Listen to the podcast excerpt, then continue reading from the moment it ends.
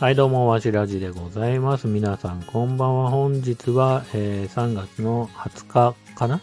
えーただいま、えー夜の1時20分でございます。そろそろ寝ようかなと思うんですけど、少しお話をさせてもらいたいなというふうに思っております。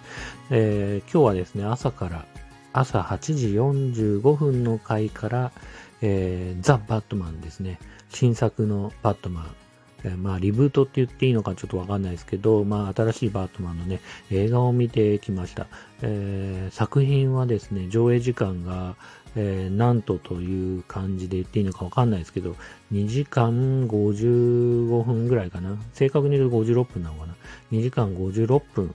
あるみたいで、予告編もね、入れるとね、予告編って言っていいのかな？宣伝というかね、予告編も入れると、まあ3時間近くね、まあ拘束されるような 映画なんですよね。でね、えーまあ実際ね、まあ長いですよ。まあ長い。本当に長いんですけど、もちろん見てる時にそれをすごく退屈だなと思う瞬間はなかったっていうのが、えー僕の感想ではあるんですけど、あこれまだ続くんだ。あまだあるんだっていう感じは多分2回ぐらい僕の中であったんで、うん、まあその辺のね、まあ長いなっていう、この退屈感はなかったものの、これまだ続くんだっていう意識もあったっていうのもあって、まあその辺のね、こう上映時間の長さの評価っていう意味では、えっ、と、うん、どう捉えていいのかなっていうのは正直思いました。まあその辺はすごく好み的にも分かれるところかなというふうには思ってます。例えば、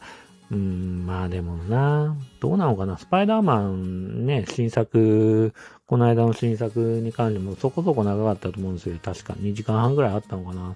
で、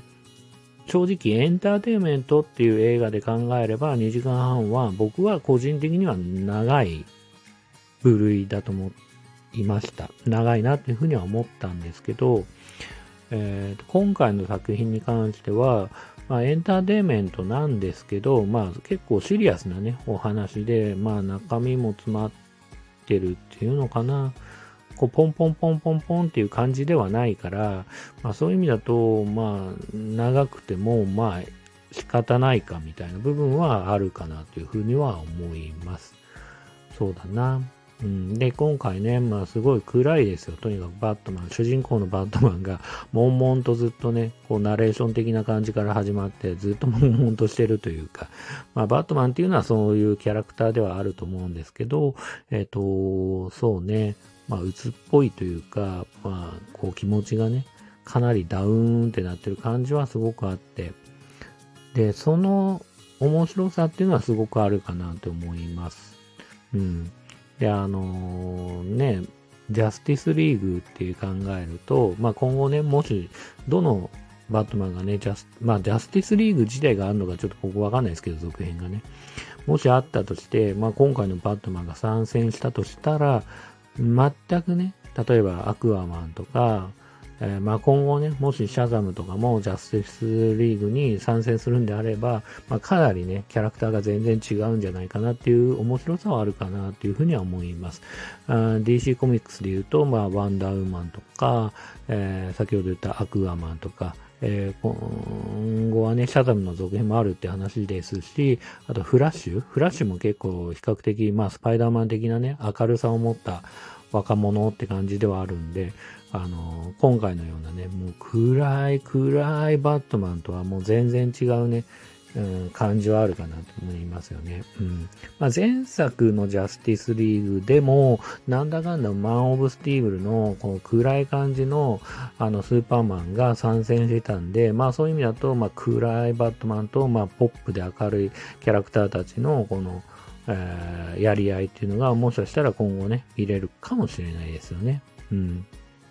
マーベルとかだとね、マーベルコミックスで言うと、まあ比較的、まあ、どの作品を見ても、ある一定の面白さというか、ある一定のノリの良さというか、まあ軽さというのはあるのかなと思ってて、もちろん過去にね、ブラックウィンドウとかみたいに過去に、えー悲しい過去を背負った、えー主人公というのはたくさんいると思うんですけど、えーそれ自体をすごく引きず、なんつかな、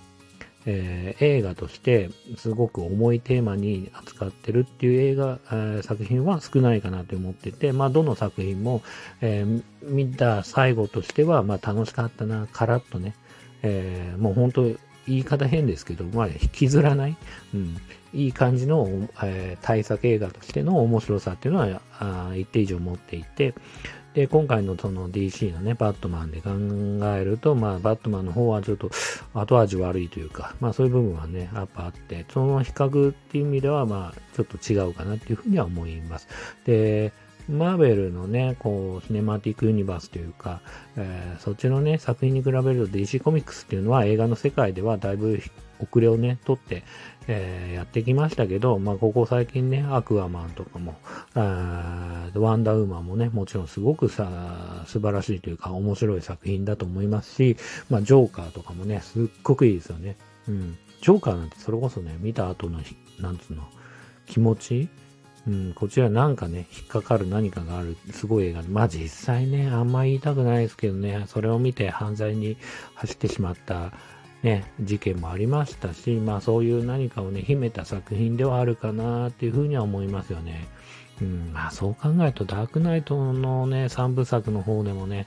えー、日本ではないですけどね、海外ではね、それに、えー、影響をね、受けたような若者の事件っていうのはあったみたいですし、まあ難しいとこではあるんですけどね、うん。まあそういうね、こう DC コミックスの振り幅の、あのー、なんだろうな、振り幅があるっていう部分では、えー、マーベルはね、もちろん、うん、好きですけど、あの、DC コミックスの方の映画のね、今後の展開にも期待したいなというふうには思っております。あと話全く変わるんですけど、今日はマザー2をクリアしました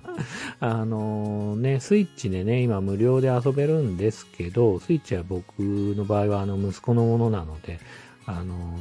3DS にね、マザーをわざわざダウンロードして、で、遊んでました。ここ数日。もうどんぐらいやったのかな ?1 ヶ月ぐらいやったのかな ?1 日ね、まあ大体30分ぐらいずつね、遊んで、ちょこちょこちょこちょこやって、まあや、うん、クリアしましたね。まあ自分の中ではね、あっという間だったなって感じももちろんあるし、まあ、攻略サイト見ながらね、やった部分もあるんで、まあ、比較的ね、スムーズに進められたのかなというふうには思ってます。まあ、そういう意味ではね、時代的にね、あのー、まあ、良かったっちゃ良かったし、うん。それをやるそのね、攻略サイト見たからこそ、なんか感動が薄れてる気もするしね、それは単純に自分が大人になっちゃったから感動が薄れてるのか、まあ、その辺はどっちなのかなっていう部分はありつつ、え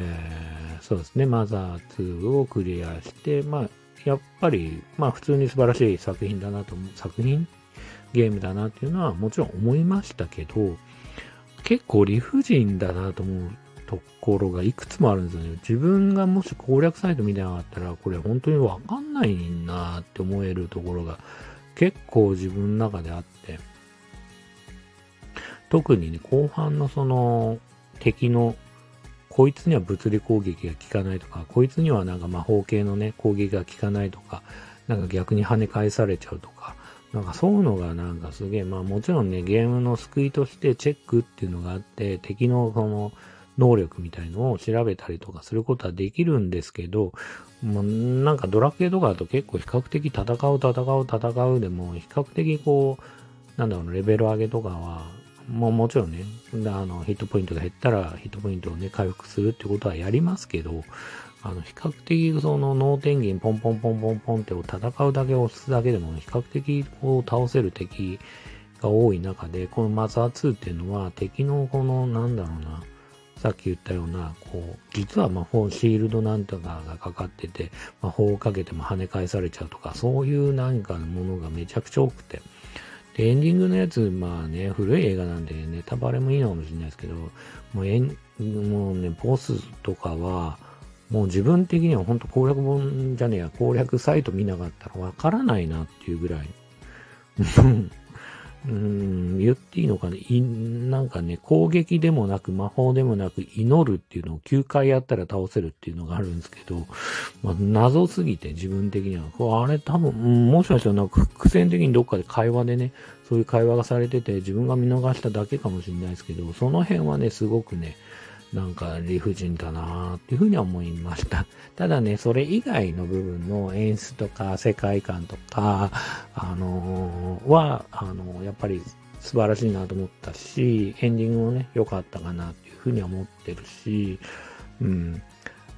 あとね、ちょっと思ったのは改めて、まあ自分はね、結構ドラクエ信者じゃないですけど、ドラクエ2とか3とか4とか、あの辺を本当小学校とか中学生の時に、まあ、こうね、物心ついて一番、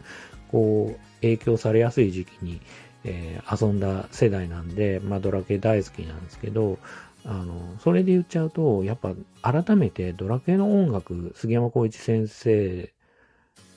は去年亡くなっちゃいましたけど、本当に素晴らしい音楽を作ってたんだなっていうふうには思いますね。うん。マザー2の方は残念ながら申し訳ないですけど、僕はちょっとマザー2の音楽の作られた方のこととかは全然知らないんで、もしかしたらすごい人作ってんだよって言って突っ込まれたりもするかもしれないですけど、自分的にはやっぱりね、あんまり印象残ってないし、なんか耳や、耳障りというか、そういう部分でもあんまりだなと思ったし、あのー、ね、ドラケとかの場合ははっきり言って、まあ僕は子供の頃というか、その中学生ぐらいの時かな、あの、音楽だけでね、ドラケの音楽だけ聴くってこともあったぐらいで、ドラケの音楽っていうのはすごい素晴らしいし、冒険出る時の冒険出る時のこの、なんだろうな、さあやるぞって感じだったり、洞窟に入った時の不安感とか、ああいうのはすごくね、あの表現されてたかなと思ってて、で、まあ、久しぶりにこう別の RPG をやってみたら、まあ、やっぱりそこの音楽のね、あのー、素晴らしさを改めてね、ドラケの方の素晴らしさを再認識しちゃったっていうのは正直あります。うん。音楽に関しては正直マザー2の方は僕はあんまり好みの話なんで、これあんまりね、ファンの方は気を悪くしてほしくないんですけど、あの、自分としては好みではなかったかなっていうふうには思っています。マザー2はね、クリアしたけど、一番思ったことはその辺かな。ただ、あの、やっぱりね、ドラ、あの、RPG だとしても、こう、ちょこちょこちょここうやって、レベル上げして、強くなって、戦って、クリアしてっていうのは、攻略してって部分では、なんか結構満たされたかなって部分は結構あるし、暇つぶしとしてはいい気分転換になったなと思うし、その辺はやっぱり、こう、マザー2にね、感謝って言ったらあれですけど、え